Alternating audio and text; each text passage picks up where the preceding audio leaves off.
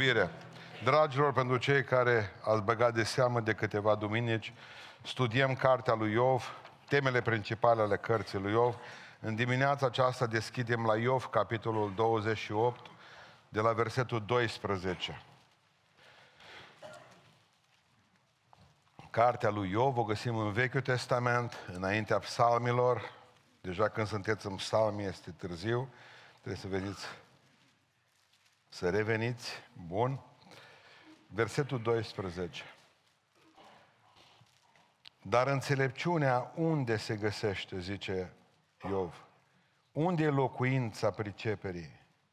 Omul nu cunoaște prețul înțelepciunii și ea nu se găsește în pământul celor vii. Adâncul zice, nu în mine. Și marea zice, nu în mine înțelepciunea. Ea nu se dă în schimbul aurului curat, nu se cumpără cântărindu-se cu argint, nu se cântărește pe aurul din ofir, nici pe onixul cel scump, nici pe safir, nu se poate asemăna cu aurul, nici cu diamantul, nu se poate schimba cu un vas de aur ales. Mărgeanul și cristalul nu sunt nimic pe lângă înțelepciunea, prețuiește mai mult decât mărgăritarele. Topazul în Etiopia nu este ca așa, aurul curat nu se cumpănește cu ea. De unde vine atunci înțelepciunea? Unde este locuința priceperii? Este ascunsă de ochii tuturor celor, este ascunsă de păsele cerului. Adâncul și moartea, zic, noi am auzit vorbindu-se de ea. Dumnezeu îi știe drumul. El îi cunoaște locuința, că cel vede până la marginile pământului, zărește totul sub ceruri când a rânduit greutatea vântului și când a hotărât măsura apelor, când a dat legi ploii și când a însemnat drumul fulgerului și tunetului, atunci a văzut înțelepciunea și a arătat-o. I-a pus temelile și a pus-o la încercare. Apoi a zis omului, iată frica de Domnul, aceasta este înțelepciunea, depărtarea de rău este priceperea. Amin. Reocupăm locurile. Era un profesor de teologie care întotdeauna la sfârșitul anului 2, când avea cu anul 2 și la sfârșitul aproape de vară, de vacanțe, le dădea aceeași temă. Și noi am avut profesor previzibil la universitate. Știam, cam știam ce au în cap, cam ce lecții, ne, ce teme ne dau de obicei și eram destul de siguri. Și pe alea le citeam mai mult. Și de fiecare dată el avea la sfârșit de an, pentru anul 2, călătorile misionare ale apostolului Pavel. Și s-a gândit omul înainte de pensie, hai să schimbe și el puțin asta. Și s-a pus și nu m-au văzut ăștia când voiau să dea drumul la foile de hârtie, că zice, uh, aduceți o critică predicii de pe munte. Toți au fost terminați, ei știau ce le dă, nu mai au învățat-o, călătoriile misionare ale Apostolului Pavel. Numai patru au fost pe linie. Numai unul a avut zece, care învățase cel mai rău din an, tot doi ani de zile.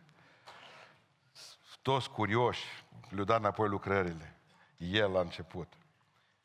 Cine sunt eu să critic predica de pe muntea lui Isus Hristos? Un nimeni. Dar, în schimb, pot să vă spun despre călătorile misionare ale Apostolului Pavel. Înțelegi? Și a scris trei pagini despre călătorile misionare, zece clar. Zece clar, pentru că cine sunt eu? Bun, asta deja, asta înseamnă înțelepciune, fraților. Deci înțelepciune. Putem face puțină diferență între inteligență și înțelepciune. Bun. Inteligența înseamnă că până la urmă cu inteligența ne putem naște. Dar înțelepciunea e dobândită, corect? Bun, dar atunci, ce este înțelepciunea? Cum o gândiți dumneavoastră? Dacă e diferită de inteligență, ca asta se dobândește. Cu inteligența te, te naște, o ai sau nu ai. Deși și aici e un pericol. Pentru că dacă nu folosești inteligența până la urmă pe care ai nativă, și asta se atrofiază exact ca mușchii. Nu mai te trezești prost la 50 de ani. Indiferent cât de inteligent o făcut maică ta. Trebuie folosi și capul, nu? Tot ce nu se folosește se pierde. Exact ca membrii din biserică. Dar eu zic numai atâta. Cum vedeți dumneavoastră înțelepciune? Așa. Deci, să vedem în, în relația cu inteligența. Putem vorbi de o folosire a inteligenței? Bun. Putem vorbi despre o folosire a inteligenței înțelepciunii. Bun. Și dacă inteligența mea, cea mare, mă face să fiu criminal în serie, înseamnă că sunt înțelept? Să nu fiu prins de poliție. Înseamnă că deja înțelepciunea până la urmă are de face cu binele, nu cu rău, nu? Nu poți să spui la unui criminal în serie, neprins de poliție până acum o înțelept. Putem să-i spunem așa? Nu, deși e foarte inteligent. Drăcesc de inteligent, nu? Avem o problemă cu asta, pentru că eu cred că în biserica noastră avem o grămadă de inteligenți și mai puțin înțelepți. Și eu cred că va trebui să ajungem la concluzia aceasta că trebuie să ne facem rost de înțelepciune.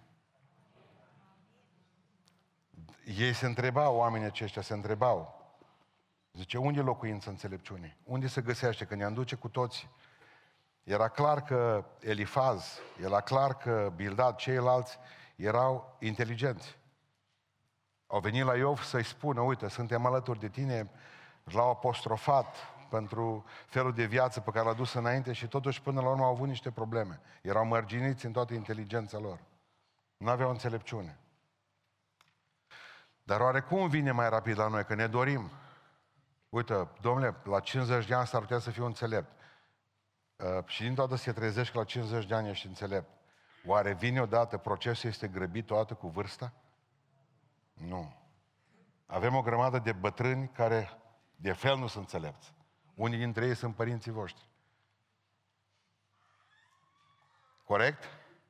Bun. Deci înseamnă că nu vârsta aduce înțelepciunea, dar asta a spus unul dintre ei.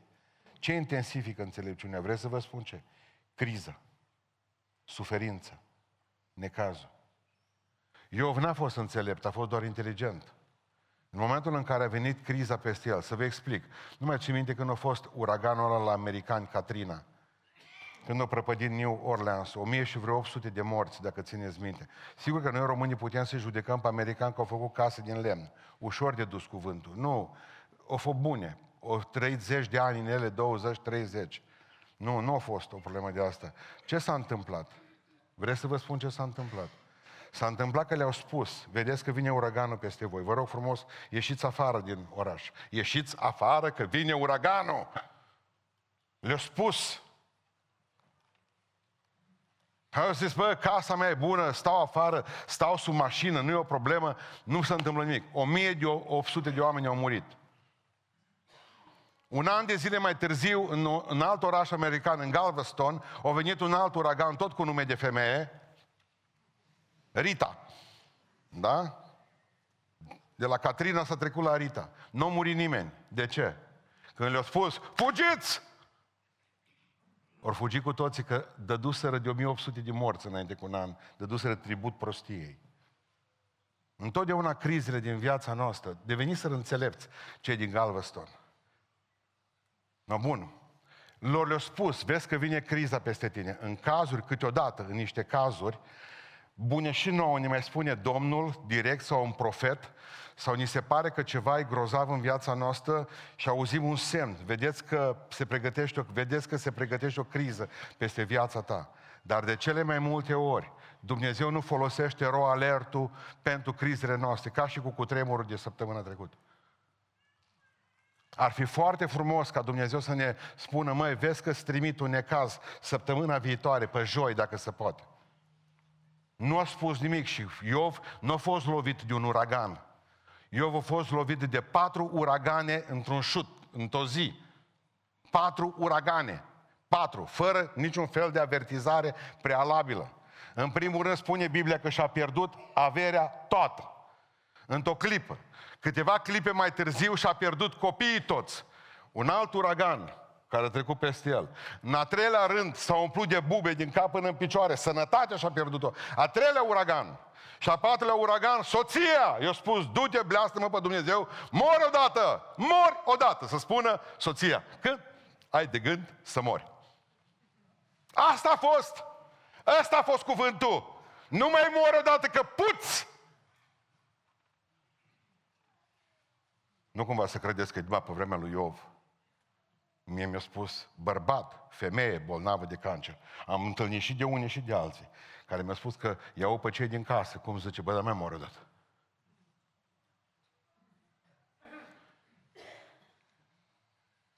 Cam cum e așa să stai și să te lupți cu faptul că ești putre de toată pe pat. Și cei din casă spun, mă, dacă s-ar duce odată să nu mai miroasă în halul ăsta. Patru uragane fără ro alert. Direct, lovit. Și își dă seama, eu, stai puțin, eu sunt nepregătit aici. Eu ce fac?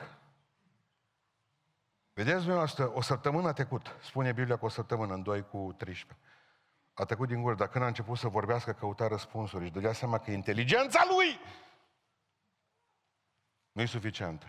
Până atunci o zis, le cunosc pe toate. Nu le cunoște. Îți garantez că toate doctoratele din lume să le ai. În momentul în care vine necazul peste tine, ai nevoie de înțelepciune și știți de ce?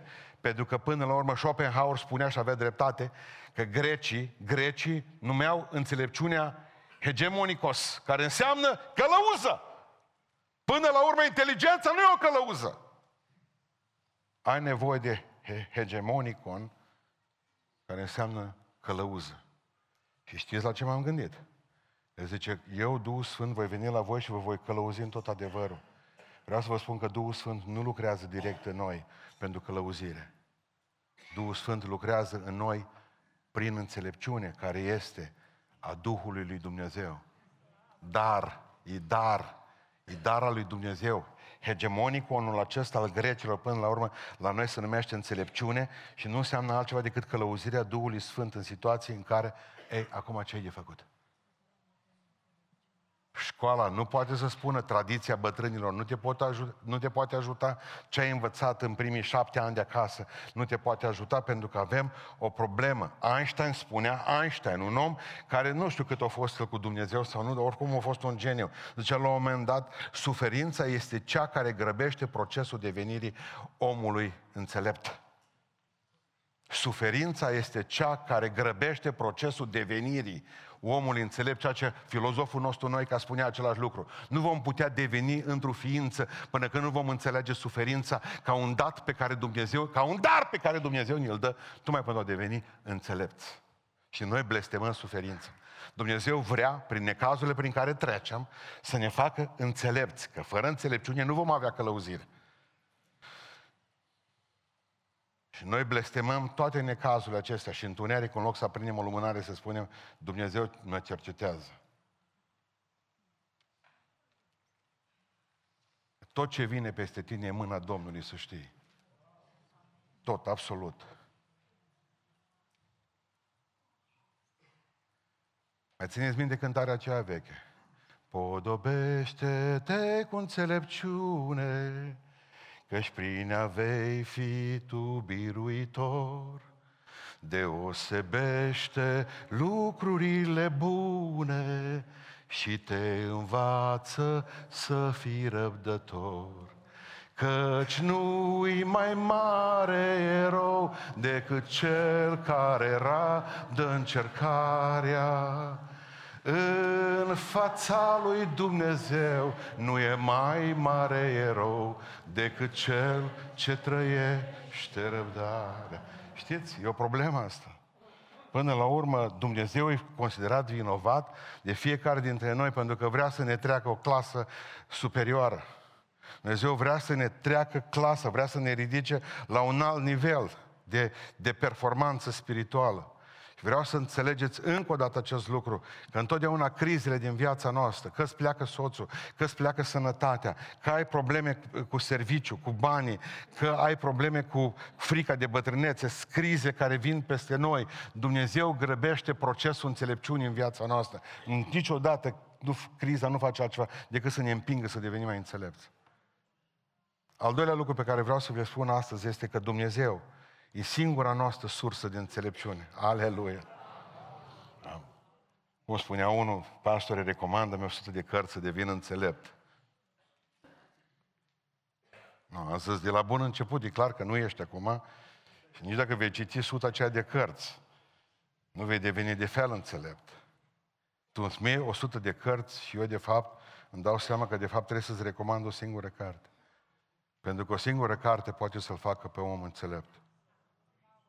Atât. Pe ce să citești ca fraier 100 când poți citi una? Nu? Știți ce spune Iov în 28 cu 23 încă o dată? Dumnezeu îi știe drumul înțelepciunii. Tot întreba, unde? N-ați văzut înțelepciune? Nu se poate cumpăra. Zice că la facultăți, hai să o cumpărăm, e bogați. E bogați, hai să o cumpărăm. Aur, ofir, ce mai trebuie? Unde o găsim? În biblioteci, hai să facem facultate. Mai facem și un doctorat. Războaiele lumea acesteia. Cele mai mari atrocități au fost clocite de bogați și de inteligenții cu doctorate. Dumnezeu e singura noastră sursă, zice încă o dată versetul 13, 23. Ă, Dumnezeu îi știe drumul, El îi cunoaște locuința, are locuință. Slavă Domnului pentru asta. Vine pruncul de la școală, prima zi de școală, 15 septembrie. Îl trimit tene și acasă, ă, frumos, îi pui costumul cum ne puneam, acum aveam noi uniforma aia de școală, ghiozdanul ăla de hârtie presat în spate, cărțile, plecam la școală.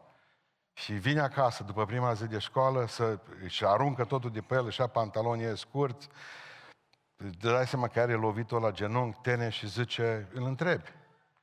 Dar zice, cum stai cu temele? La care el zice, dar trebuie să mă mai duc și mâine. Pe normal că te pune în uimire o asemenea copilărie. El a crezut, bă, zice, începe școala, da. El a crezut că o zui școala. S-a dus, rezolvat-o. Acum, viața adevărată. Da, da, nu credeți că și noi suntem la fel ca și copilul Noi râdem de el. Noi credem că totul se rezolvă e, stăruință aceea pentecostale. Haideți ce să ne punem mâinile peste voi. Ce fain ar fi! nu mă punem mâinile și trebuie să știi înțelept. De ce crezi că fug jumate din oameni de la școala de predicare? Eu crezut că le dau să bea ceva și el Asterix și Obelix predicator, duh, sunt, bo, peste ei. Oh, doi ani, oh, mai le dau și uh, de cărți. Nu mai vin în cap. Știți ce fac cu ei acum? Le iau banii pe doi ani în față. Duceți-vă, duceți-vă, duceți De obicei, cam o săptămână mai vin două. Bă, să las, nu mai. Adică ideea e foarte clară. Râdem de el, nu, el nu înțelege că natura de ani de zile a procesului educațional și încă noi credem că în o singură întâlnire cu Dumnezeu a rezolvat totul. Nu o să poate asta. Nu. Poți să te pocăiești tot neînțeleaptă să fii. Poți să te pocăiești tot neînțelept poți să fii. Și știți de ce? Pentru că, de fapt, Sfânta Scriptură ne dă înțelepciune ca în vreme de criză să putem să o biruim. Dar Sfânta Scriptură zice să o abordăm ca la școală, în fiecare zi, în fiecare clipă. Ar fi până la urmă a nu citi Biblia a nu citi Biblia este a sta în fața uraganului Katrina. Când vin și spun toți, fugi, și tu zici, nu fug. Asta înseamnă a nu citi Biblia. Deci cei care nu citiți Biblia din sala aceasta, sincere condolențe pentru ce se va întâmpla în viața dumneavoastră de mâine sau de astăzi. Pentru că dumneavoastră sunteți dezbrăcați singuri în fața unui uragan, că vor veni peste dumneavoastră. Vin peste cei răi și vin peste cei buni dumneavoastră nu aveți nici o șansă. Aici nu m-am adresat unei anumite confesiuni, pentru că avem la ora actuală suficient de mulți pentecostali și, uh, și, și uh, uh, baptiști analfabeți și creștini analfabeți biblic. Așa că, fraților, sincere condolență. Pentru că Iov, Iov își dă seama în clipa aceea cât de jignitor este să te duci să-i spui lui Dumnezeu n-ai putea acum să mă scoți din necazul acesta și să-mi dai lumină pentru tot ce mi se întâmplă. Nu. Lumina nu se cere în timp ce vine uraganul, ci în față. Ro alertul vine, serviciul de alertare vine în față. Iar tu ești descoperită și descoperit. Furtunile vin singuri. Nu-L poți descoperi pe Dumnezeu în timpul furtunii. Nu-L poți descoperi pe Dumnezeu în timpul furtunii. Țineți minte întâmplarea din Matei când s-au dus cu bărcile și la un moment dat Hristos pe vremea bună s-a așezat la ei în barcă. Doamne, vrem să-i trecem dincolo. Când a venit furtuna, Hristos erau cu ei. Zice că pe lângă barca lui Isus mai erau și alte bărci în care nu era Isus Hristos. Și lo- furtuna ne lovește pe toți. Și pe care îl avem pe Hristos în barcă și pe care nu-l avem pe Hristos în barcă. Furtuna lovește egal nu-i tot una să-L ai pe Iisus în barcă sau să nu-L ai pe Iisus în barcă. Nu-i tot una, nu poți să spui, Doamne, vin acum ca în cancer, vin acum ca în necazuri, vin acum ca în dureri, lipsuri, probleme, anxietăți, depresii, tristeți. Nu se poate trăi așa. E umilitor să-L chem pe Dumnezeu, e jignitor să-L chem pe Dumnezeu. Exact cum au venit doi băieți la ora de parcă îți povestea. Am mulți zice, vrem să ne rugăm pentru dumneavoastră să, zice, să plece diabetul. Zic, fugiți de ce că vă bat. Adică cum să vină înaintea lui Dumnezeu să spun, nu vrei să mai reduci uh, diabetul când eu mănânc prostii? Nu jignitor înaintea lui Dumnezeu ca să cer eu lui ceva când eu nu mi-am făcut partea mea. Este sau nu este așa?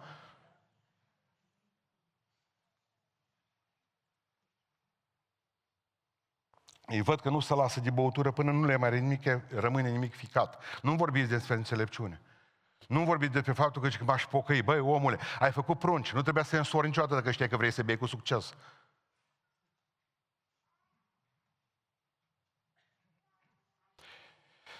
Eu știu că așa am învățat, cunoașterea lui Dumnezeu cere întotdeauna un studiu lung și, de, și, și îndelungat al Sfintelor Scripturi. Doamne, vreau să te cunosc, așa am cântat dimineață.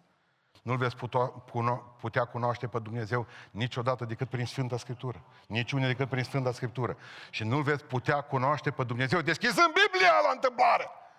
Trebuie un studiu din ăla plictisitor, așa cum vine la noi, pasaj de citit. Și nu vă enervează, SMS de dimineață.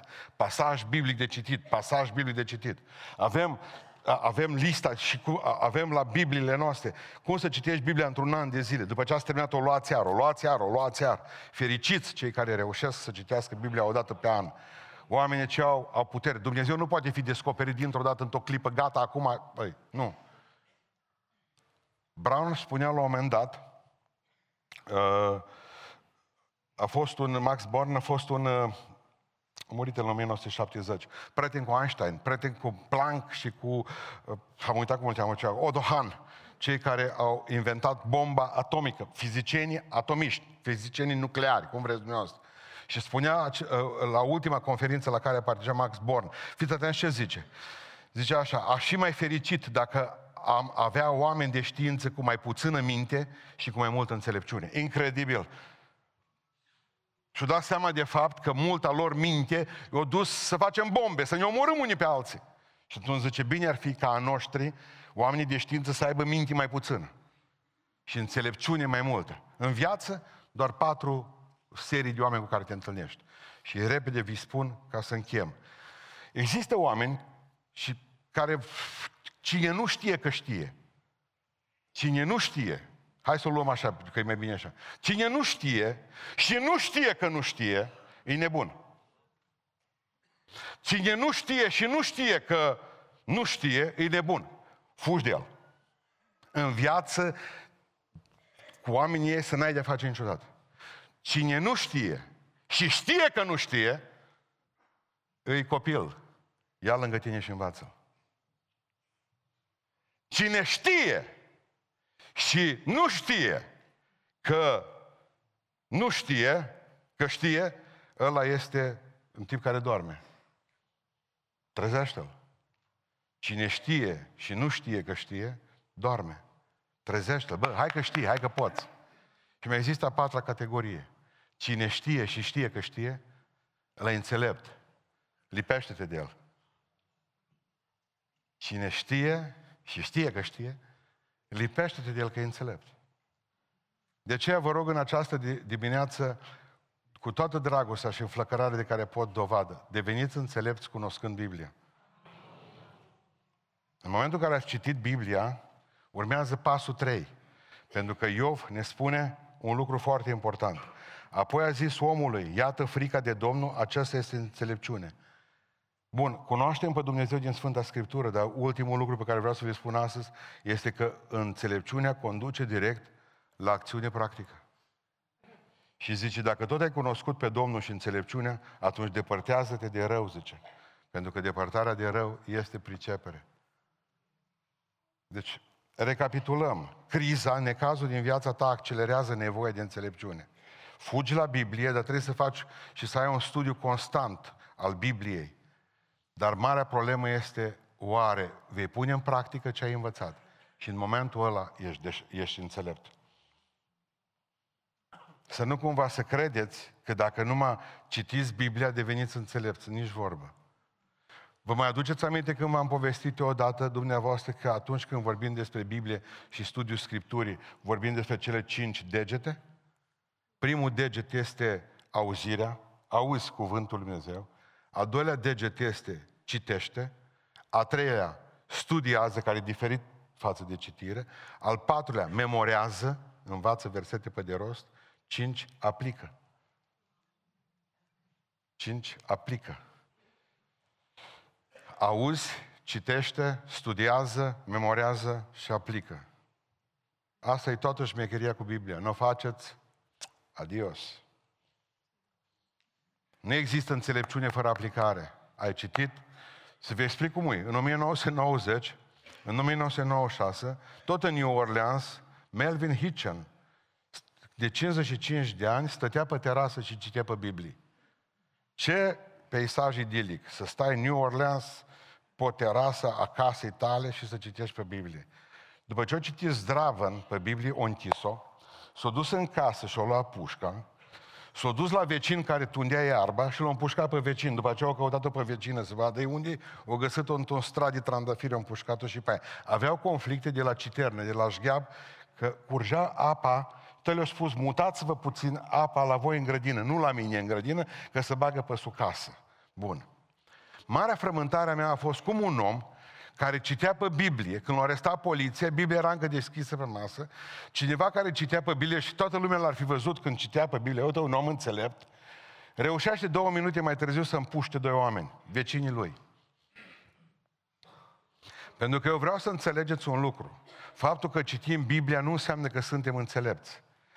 Doar în momentul în care o aplici, devii înțelept. Doar în momentul în care o aplici. Frica de Domnul e înțelepciune, zice Iov.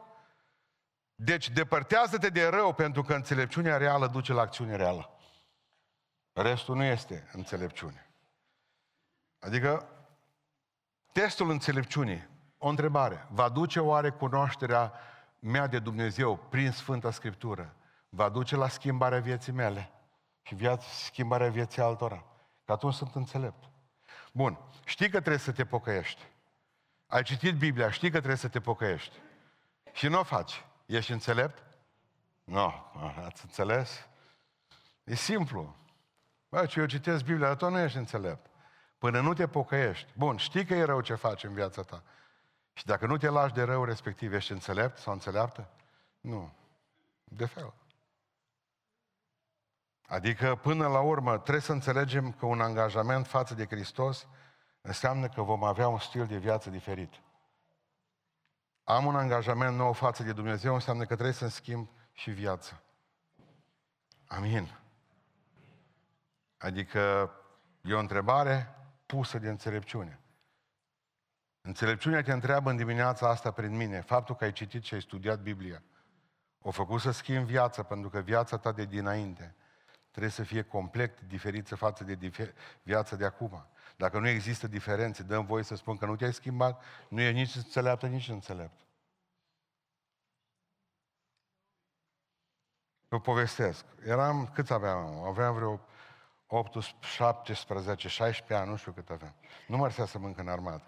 Încă la vârsta aceea ne mai jucam în sat. Și mă duc, uh, vecinul meu, Nelu, a Catalinii, Nelu, prietenul meu, era mai mare cu șapte ani ca mine, șase. Întotdeauna e bine să ai prieteni mai mari pe lângă tine, pentru că nu în sfârșit. Ne jucam cu ceilalți din partea cealaltă de sat, ne făcusem toți niște puști, puști adevărate, din, uh, din scânduri. Le puri, luam curele de la pantalon și le puneam aciși.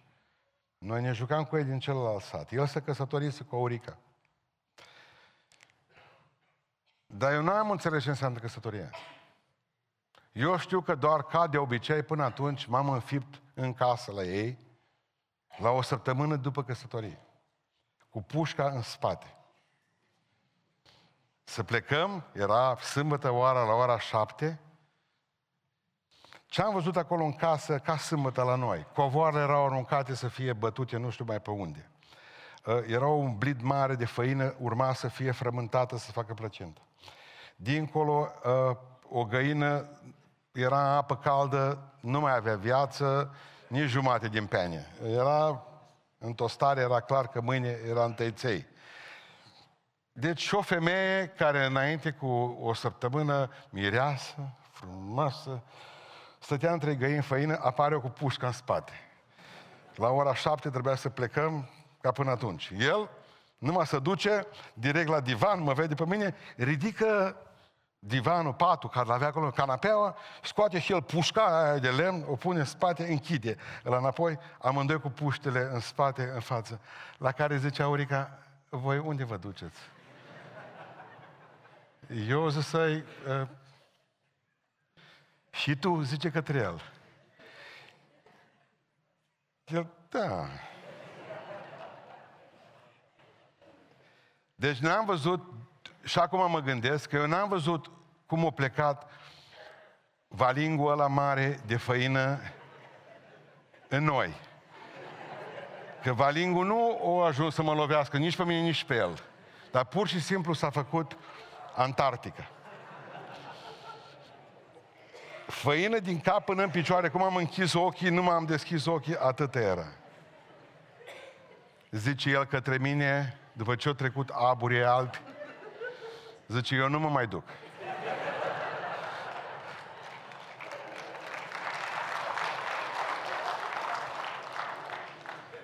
Eu am uitat că el e căsătorit. Uitase și el. O ridicat, mai avea pușca. De ce v-am spus asta? V-am spus pentru că, v-am spus pentru că o grămadă de pocăiți de mei, tot în vechea viață, hai să facem încă, bă, încă n-ai renunțat la site-urile ale pornografice. Încă ridici canapeaua. Încă de fapt hoția e în tine, încă de fapt e minciuna în tine, încă o dată e, e adulterul în tine, toate celelalte lucruri, pentru că nu ți-ai schimbat viața. El era căsătorit, eu nu mai avea ce să caute cu pușca aia, nici cu mine. Eu nu mi-am dat seama, dar nici el, era ca și câinii lui Pavlov.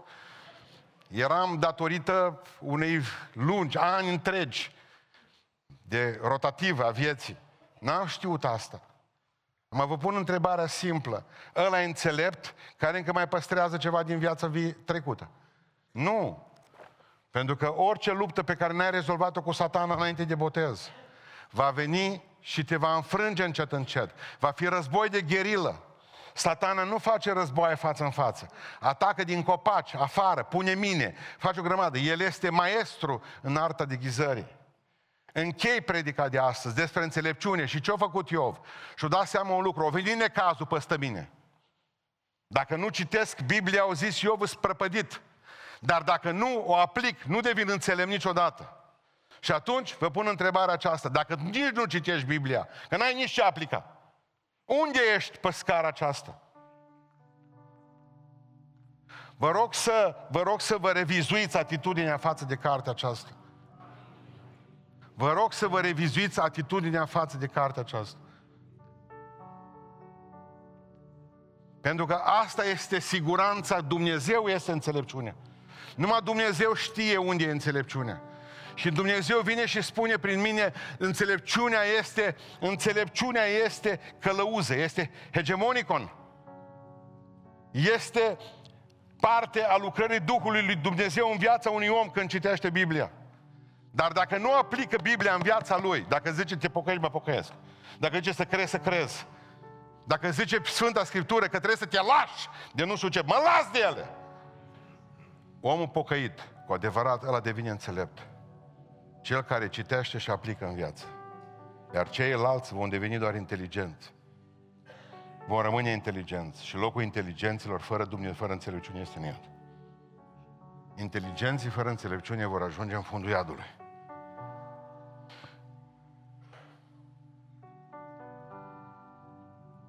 Adică trebuie ca să facem niște deosebiri în viața noastră.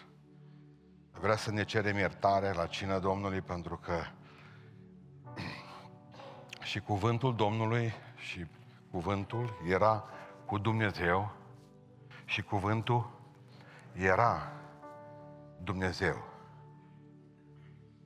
Am spus la câțiva părinți, acum la cinstiți părinți cu care m-am întâlnit în Parlamentul României, le-am spus, vă rog frumos, învățați pe oameni, învățați pe oameni să treacă dincolo de Pentru că sărutăm Biblia. Și nu o citim. A săruta Biblia fără să o citești este exact cum te-ai căsătorit cu cineva pe care nu-l iubești. Orice sărut fără dragoste e fals. E sărutul lui Iuda. Treceți dincolo, măcar pocăiți noștri, mulți dintre ei nici măcar nu sărută. E mai rău, să nu cumva să credeți că lovesc în o anumită instituție, nu. Măcar o parte dintre voi o sărutați și nu o citiți. Anonii nu sărută, nici nu o citesc. Drumul tuturor care nu citesc și nu aplică Biblia asta este încet încet spre iad. Că uraganele vin și păstă buni și păstă răi. Dar nu tot una dacă ești pregătit în fața uraganului sau dacă asculți. Dacă Biblia asta scrie că pământul cu tot ce va arde, cu tot ce e pe el va arde, e o nebunie ca tu să stai liniștită sau liniștit. Uitați-vă, de exemplu, la noi, la români. Deci, când vorbesc despre inconștiența președintelui și a guvernului, este că noi eram aici și ne rugam în camera asta, la Parlament. Președintele Iohannis era cu doamna Maia Sandu, Maia Sandu de la Moldoveni, dincolo și vorbeau despre egalitate LGBTQ și homosexuali. Două țări de inconștiență. Două țări de inconștiență. Ne vin ucrainieni și ceea ce am spus mai înainte, o să vină săraci și amărâță în țară. Știți de ce nu ne-au băgat în Schengen? De ne băgau în Schengen și veneau deveneau refugiați, puteau pleca până în, până în fundul Europei. Și ei nu i-au vrut. Îi lasă la noi, la români. Dar ce vreau să vă spun, e inconștiența președintelui nostru. În loc să zică, bă, fraților, haideți mă să vedem cum facem cu curentul să-l distribuim, haideți să vedem cum să facem cu lemnele pe iarnă, haideți să vedem cum să facem cu pensiile, cum să lucrăm cu la oamenii ăștia, că vine furtuna peste noi. Catrina, el stă pierdut. Nici măcar nu a avut nici măcar nu a avut bunul simț, mă, să se bage în cealaltă sală și să zică salut. Atât trebuia să facă. Păi el nu-l interesează creștinii. Nu-l interesează. No bun, cu ce sunteți voi mai diferiți, mai noi, dacă au, știți că vine furtuna peste dumneavoastră și nu vă pocăiți? Cu ce sunteți mai buni decât președintele sau cu ce suntem mai buni decât el? Cu nimic. Ai milă de noi, Tată. Haideți să ne ridicăm în picioare. Ne rugăm în această dimineață și spunem Domnului, Tată din ceruri, dăm dragoste pentru Scriptură, dăm dragoste pentru cuvântul Tău. Doamne, ajută-mă să fiu un înțelept, o înțeleaptă. Să mulțumesc că mama m-a făcut inteligentă, Doamne, și inteligent. Dar inteligența nu mă duce nicăieri decât în iad. Te rog, Tată Ceresc, ajută-mă să dobândesc înțelepciunea. Să citesc Biblia și să o aplic. Pentru că Tu știi unde stă ascunsă înțelepciunea. În Scriptură stă. Ne rugăm cu toții, Domnul.